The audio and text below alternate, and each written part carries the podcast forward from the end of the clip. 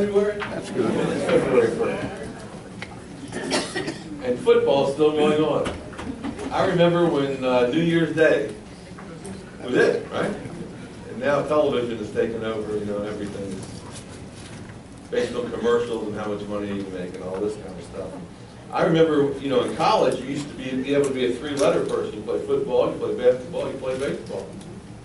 Now they just season, I don't know how they, what guys do that are athletic, but anyway. Uh, In our class, Brantley and um, Donna Boo, is it their son-in-law, Joe?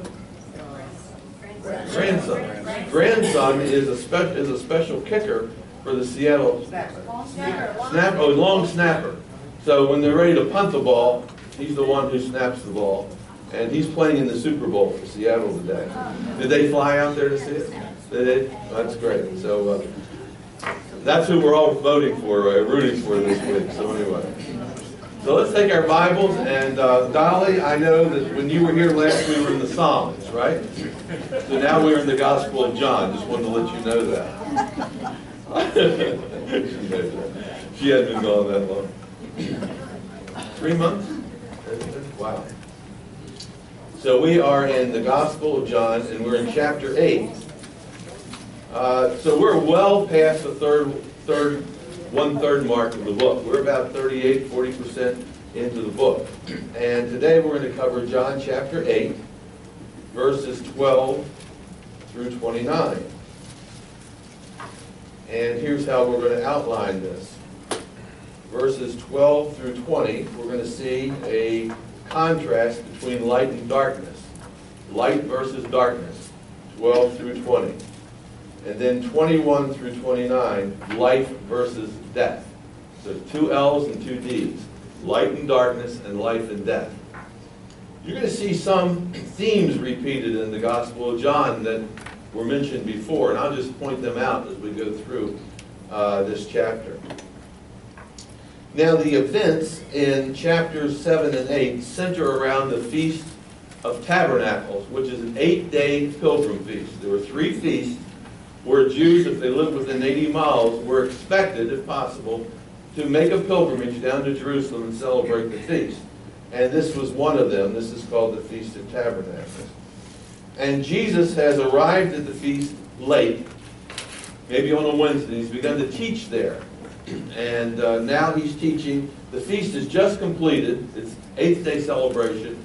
And now it's the ninth day. So the feast went from Saturday to Saturday. The events that take place in these verses probably take place on a Sunday. So it's the day after the feast is over. Okay? And Jesus is still teaching, and he's teaching again in the temple. So look at John chapter 8 and verse 12, and just notice what he says on this day. Then Jesus spoke to them again, and them would be the masses of people who came to hear him because they knew he was going to speak. And he said to them, I am the light of the world. Now, this is very significant. Uh, if you were with us two weeks ago, you know that the last night of the Feast of Tabernacles, there was a great water celebration. Remember we talked about that, how they brought water in from the pool of Siloam and put it around the altar, and it was a fabulous water show. Okay? And in the middle of that water show, Jesus stood up and he said, if anybody's thirst, thirst, let him come to me and take a drink. I'm the water. On the first night of the feast, so the last night of the feast, there was a water show. Okay? On the first night of the feast, there was a light show. And it would have put the light show at Disney World to shame. Okay? And I want to tell you about this light show. It was a ceremony of light and illumination. And it kicked off the Feast of the Tabernacles. And what happened was in, in the court of the women, which is where all the women worship in the temple, an outside court, four giant menorahs or lampstands were erected. They were 20 feet high. Now, if you have a house that's 10 with a 10 foot ceiling, think of 20 feet. That's a pretty high lampstand. It would take hours to erect those. They had to get up on ladders and erect these lampstands, and they stood taller than the outside walls of the temple. So if you were walking down the street and you went past one of the walls, you would see these lampstands towering over the walls of the temple. The wicks for these lampstands were made out of old robes and out of clothing. And they would strip the robes and the clothing, and they would weave them together and form the wicks for these giant lampstands. Attendants stood at the base of these lampstands, feeding the lampstands oil. There, they had 71 liter containers of oil.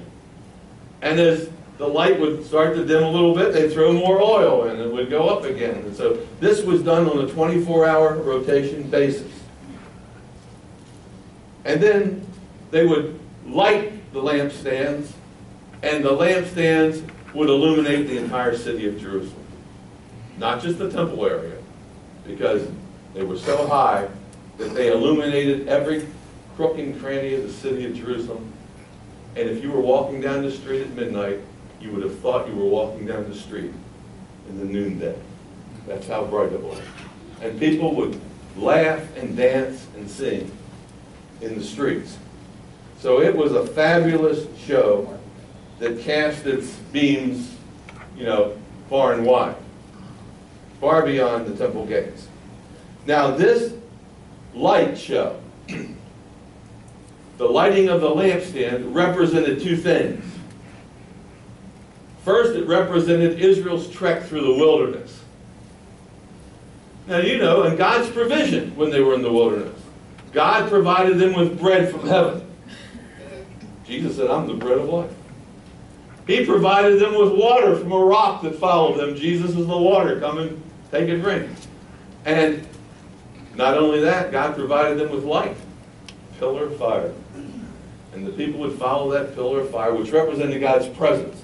And Jesus stands and he says, I'm the light. But it also represented not only Israel's past, but Israel's future. Because when the kingdom comes, it's all light. There's no darkness in the kingdom. There's no need for the sun. There's no need for the moon because Jesus is the light of the kingdom which is going to come. And the Jews actually believed that in the, this was not part of the Bible, but they actually believed that in the last days, uh, as the Messiah showed up, that God would send a new pillar of fire to guide the people away from bondage that they were in. So you need to understand what's happening here. And uh, one of the key verses upon which the Jews uh, believed some of these things was the book of Zechariah. So I wanted you to turn back there. You find Malachi, just go back a book. And uh, that's in your Old Testament. And next to the last book in the Old Testament, and look at Zechariah chapter 14. So here's the prophecy. And when you get to chapter 14 of Zechariah, I want you to look down at verse 6. It speaks of the day of the Lord, God's kingdom comes upon the earth. And here's what it says, Zechariah 14, 6. It shall come to pass in that day, there will be no light. The lights will diminish. It shall be one day, which is known to the Lord, neither night or day. But at evening time it shall happen that it shall be what? Light. There'll be light even at evening time. That's God's presence because God's presence is there. And in that day it shall be that living water shall flow from Jerusalem. So there's the light and there's the water. Half of them from the east, the eastern sea, the other half toward the western sea. In both summer and winter it shall occur. And the Lord shall be the king over all the earth. In that day it shall be, the Lord is one, and his name is one. So that's what it's going to be like in the kingdom. There's going to be light, and there's going to be water, and that's what the book of Revelation talks about, doesn't it? Rivers of living water flowing throughout the New Jerusalem, light everywhere. And so this is the context in which Jesus makes his speech. So here's what's happening now. The, the feast is just finished. It's the ninth day, they've blown out the candles, if you want to use that, turn out the lights. And now guess what? They're up there and they're starting to dismantle these great big menorahs. And Jesus stands up in the court of the women and he cries out, I am the light of the world. I think that would get everybody's attention because all the lights have now gone out. And Jesus says, I am the light of the world. Now, when Jesus says that, he's claiming to fulfill the prophecy over in Zechariah 14. And I'll just give you some observations about this statement. Notice, first of all, he says, I'm the light of what? Not Jerusalem. See, this light filled Jerusalem. He claims to be the light of the world. It's going to even light be a light unto the Gentiles. Okay. Notice that he doesn't say, I am a light in verse 12. He says, I am the light. Notice the exclusivity.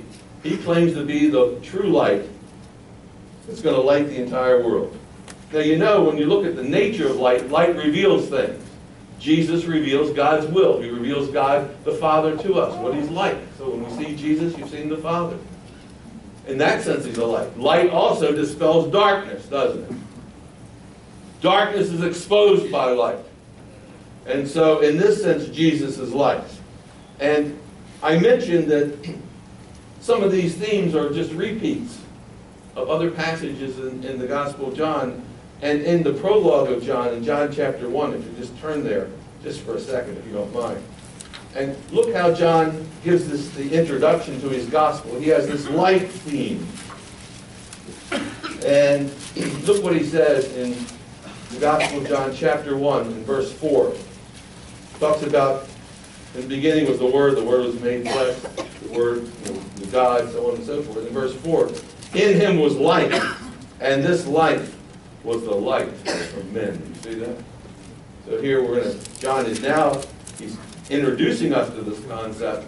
In chapter 8, he's going to elaborate on this concept.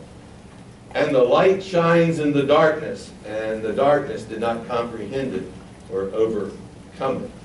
And then in verse 9 it says, That was the true light, which lights every man coming into the world. So that's Jesus. So in John chapter 8, he's going to, John's going to tell the story in a little more detail, and he shows us that Jesus is the light of the world. So look back at John 8 and verse 12. What we have here is Jesus stands and he says, I am the light of the world. And then he says this, He who follows me will not walk in darkness, but will have the light of life. So you can see how those themes are repeated. Just as the Israelites followed the pillar of fire that was going to lead them to the promised land, so Jesus says, whoever follows me will end up with life. So he is God's new pillar of fire. The pillar of fire in the wilderness represented God's presence. Jesus is the light. He represents God's presence. He says, follow me. Now, a lot of the Israelites were in rebellion against God in the wilderness, weren't they? And what happened to them? They died, didn't they? yeah, they were in rebellion. They died. Yeah. But Jesus says, if you follow me, you will have life. If you don't follow him, of course, you will be in darkness and you will have death. So Jesus makes the statement. Pharisees hear this and they challenge Jesus. Look what they say in verse 13. The Pharisees therefore said to him, and this is my version, ah, come on now. You you bear witness of yourself. In other words, anybody can say what you're saying. Your witness is not true. Now, they've said that before to Jesus, back in chapter 5. They challenged his witness. They said, You're one man. Anybody can say what you're saying. You know, for, for a witness to be true, you have to have at least two witnesses. Remember that?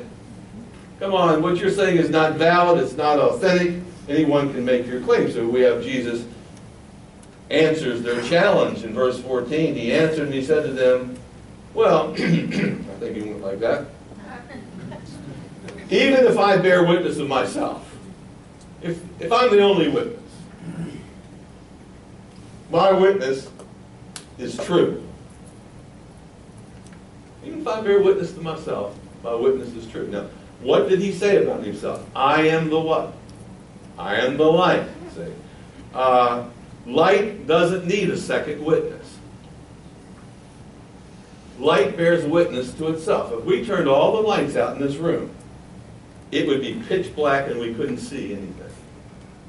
If I reached in my pocket and struck a match and put, and it lighted, we would all see the light, wouldn't we? The light is witnessing to itself. It doesn't need somebody else to say, that's light. Hey, we all know it's light. Doesn't need a second witness. Light is self-authenticating. Okay? Does that make sense to you? So it's, it's one of these, what we call, we've heard this in the American Constitution, self-evident truths. It's a self-evident truth. It's self-evident when it's lighted, you see it. It's evident to everybody. And then he gives this explanation. He goes on in verse 14. Even if I bear witness to myself, it's true. And here's the reason. Because I know where I came from. I know my origin, which of course would be in heaven with God the Father. And number two, I know where I'm going. I know my destination. So my witness is based on knowledge. I know where I came from. I know where I'm going. It's based on truth and it's based on knowledge. By contrast, look what he says in verse 14. But you do not know where I come from and where I am going. Therefore, your accusation is based on ignorance. It's based on what you don't know. If you knew what I knew, you would know that my witness is true. Makes sense, doesn't it? See how the argument, Jesus' logic is when he speaks to these people? So he makes a charge, and here's his charge in verse 15. He says, You know something? You judge, you discern according to what? About the flesh, human standards. You take human standards and you judge that. That's, that's how you do things. Uh, you use the wrong standard for judging. Okay? Wrong standard for judging. Then he says this in verse 15. I judge no one. Now, it could mean that he doesn't judge people, you know, he's come not to judge people, or he may, mean, I judge no one according to those standards. I judge no one according to the flesh. Okay? We're not sure exactly what that means, but there's a double negative in this Greek text, which means, I judge no one. I mean, I do not judge like that. And then verse 16, he says, And yet I do judge. So he doesn't judge by the wrong standards, he judges by a right standard. But I do judge, and my judgment is what? True. Now let me tell you why it's true. Okay? It's true because I am not alone, meaning when I judge, but I am with the Father who sent me. Now we know that Jesus never says anything unless he does what? Hears the Father say it, right? So when Jesus judges, he's actually presenting God's case. He discerns based on God's standards. And so Jesus says, you know, I judge accurately. And then he says this in verse 17. It is also written in your law that the testimony of two men is true. I am one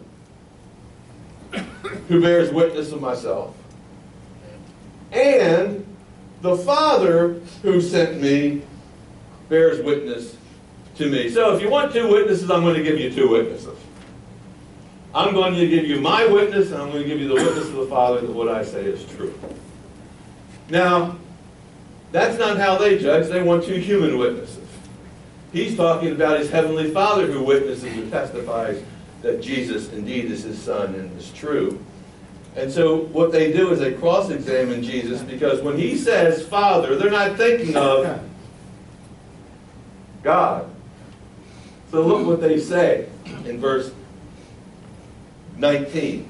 Then they said to him, Well, where is your father? Bring him on. He's gonna let's bring him on. Let's hear what he has to say about you bring him on here. And uh, Jesus said, you neither know me or nor my Father. And so we see that uh, they do not recognize uh, Jesus' Father as being God. Jesus sort of rebukes them with that statement. He said, if you had known me, you would have known my Father also. You would have known me, you would have known my Father also. And this was the problem. The Jews did not understand that God was the Father. They had no concept of God being a Father. You can't find that in the Old Testament.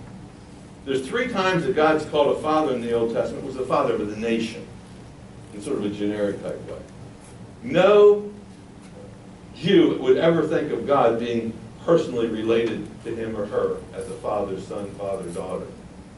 And so Jesus said, you know, if you would have known me, if you'd known me, you would have known the Father. And they don't know Jesus. They reject Jesus. They reject his testimony.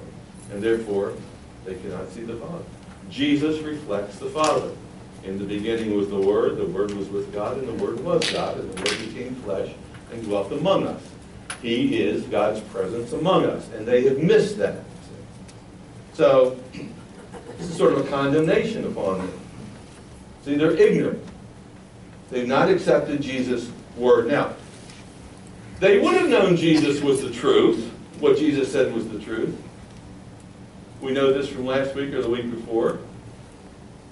Says, you would have accepted my testimony. Anybody who wants to do something, anybody know what that is? The will of God will know whether I'm telling the truth or not, which shows that they have no desire to know the truth and do the truth. So now in verse 20, it finishes out this little section of light. We have the gospel writer John's summary. So now the gospel writer himself writes, and he says this.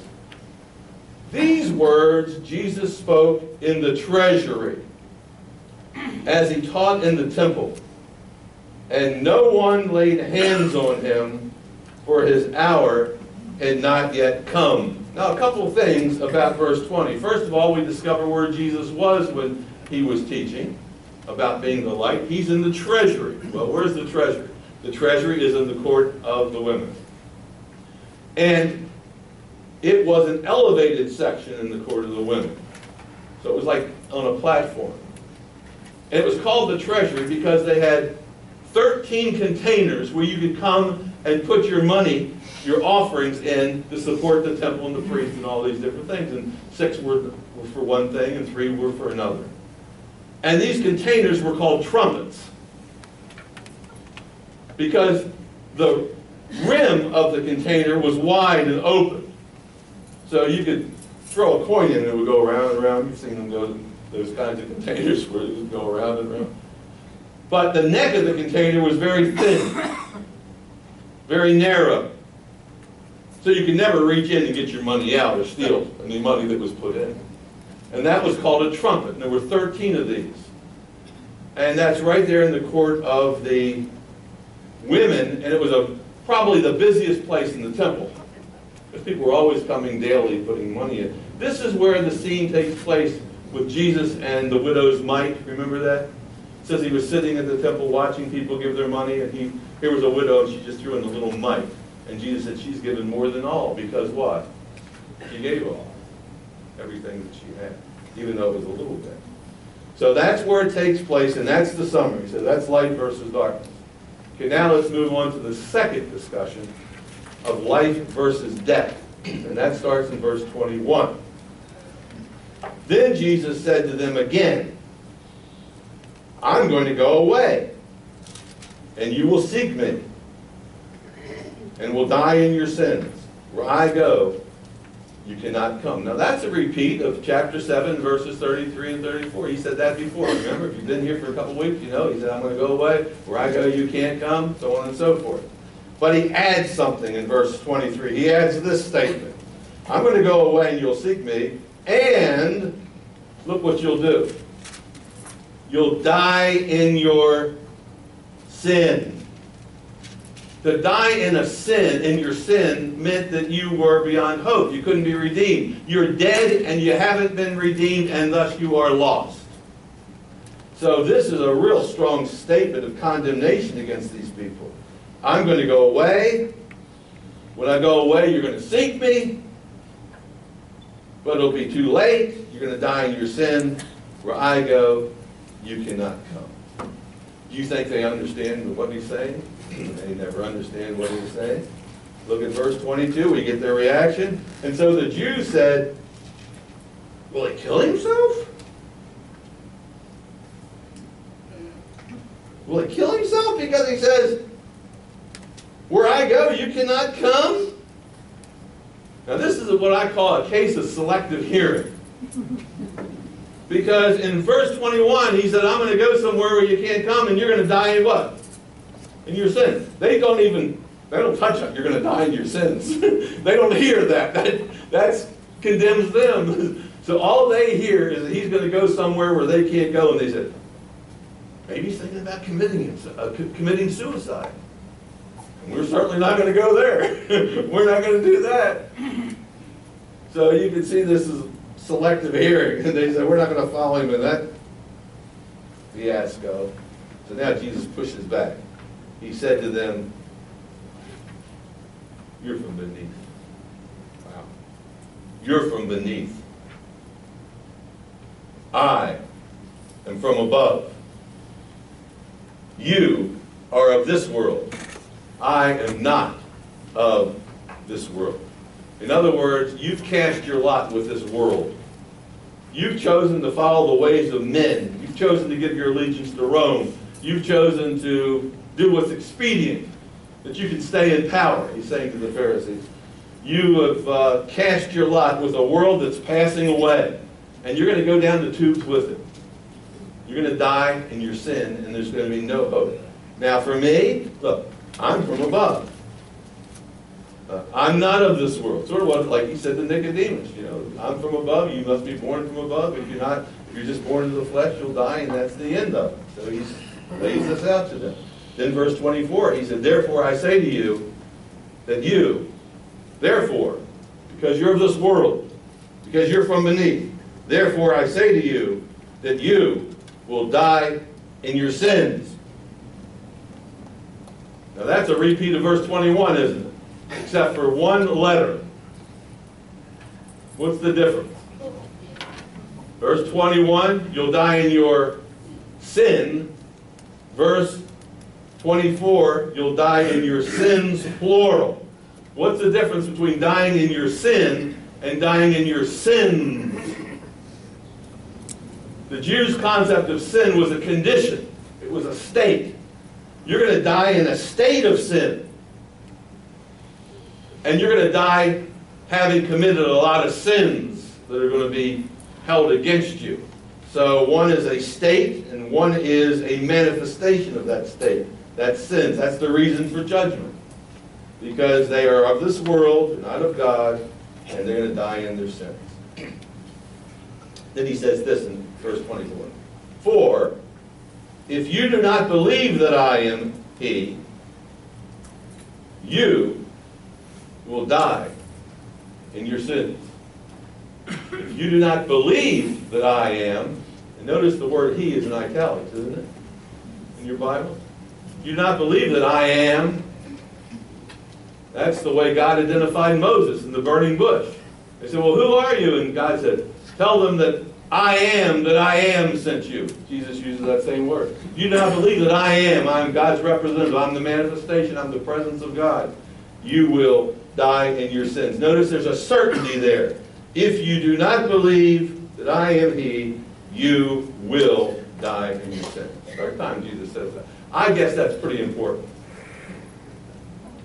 You think they would get the message, but when your heart is hardened, you do not get the message. Look at their response, verse 25. Then they said to him, you can read this any way you want. Who are you? What do you mean, I am? Who are you? Or you can read it like, Who are you? Like, who do you think you are? now, how do you think they read it? I don't know if they read either how they read it, but how they said it, but uh, maybe they said it like, well, who do you think you are? And uh, now look at Jesus' response. This is very interesting. Jesus said, just what I've been saying to you from the beginning. Uh, who am I? I haven't changed my story. I'm the same guy I was, you know, back in chapters 1 and 2. this is what I've been saying. That's one way you can read it. Now, there's two ways you can read the response. So one way is, well, nothing's changed since the beginning. That's who I am, the same guy that I said I was back then. You just haven't been listening. That's one way of reading. The second way of reading it is like this. They said, Who are you? And he says, and it can be read this way I am the, notice the word the beginning. I am the beginning one. That's how I can read in the Greek. I am the beginning one. How does John's Gospel open? In the beginning was the Word, the Word was with God, the Word was God. I am the beginning one. How does Genesis open? In the beginning, what? God. Yeah. See, so he could be saying that. Either way, he's getting his point across. He is God's representative on earth, the manifestation of God, and this is what he's been saying all along, and they just haven't been hearing it. Now we come to what I call the big put down. Okay, look at verse 26. He says, I have many things to say and to judge concerning you. But he who sent me is true. And I speak to the world, world those things which I have heard from him. Now, when you read that, you say, well, what does that mean? Because that's not a real clear statement, it doesn't seem, until you see that there are two subjects here, two objects. The first, in verse 26, is, I have many things to say and judge concerning who? You. That's the first object. I have a lot of things that I want to say to you. But he who sent me is true. And guess what? Everything I say you reject. You don't reject it as true. You, you reject it as being false. You say that's not valid. So I would love to say some things to you, but I'm getting pretty tired of all this. So look at what he says at the end of verse 26. And I speak to what? The world. Look at that. The world. Those things which I've heard from him. So since you won't accept it, guess who I'm going to speak to? I'm going to speak to the world. They'll listen. So here Jesus decides that he's going to and who does he go to? He goes to, you know, tax collectors and sinners and all those kinds of people, and he preaches the gospel to them. The Jewish leaders, he's speaking to the Pharisees now, these Jewish leaders will be bypassed. They will have reached a point where it's too late for them. They're going to die in their sin. In fact, he said it's a certainty, didn't he? If you don't believe on me, go what? Die in your sin. So he'll speak to others. He'll go beyond the Pharisees. It'd been nice to get to religious leaders, but Hey, they rejected. Okay? So now, John pipes in. The writer, gospel writer John pipes in, and he throws in his, his two cents. So look what he says in verse 27. They didn't understand that he spoke to them of the Father. They didn't understand that he spoke to them of the Father. And you know, verse 26, he said, I speak what I've heard from him. John said, and they didn't understand that he spoke to them. They weren't getting it. It was like, you know, water running off of a duck's back. They just weren't getting it. Their ears were closed. Their eyes were closed. They didn't, they didn't hear it right. They were missing the point. And when Jesus says Father, they're not thinking of God. That's not in their consciousness. So verse 28 says, Then Jesus said to them, this is interesting, when you lift up the Son of Man, probably on the cross, when you put him on that cross, then you will know that I am.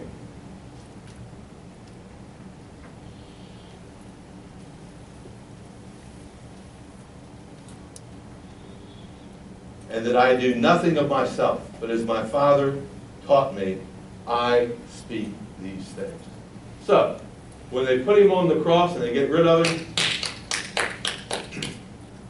suddenly they're gonna realize there's something special about this guy, because you know what's gonna happen?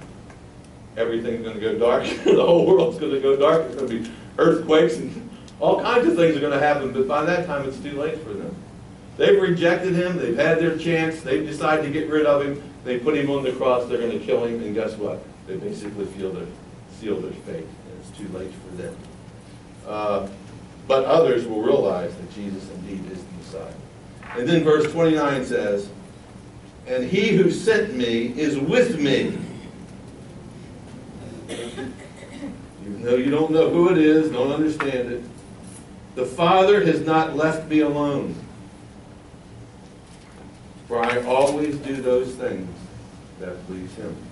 The Father is with me. He does not leave me alone because I always do the things that please him. So if you're against me, who are you against? You're against the Father.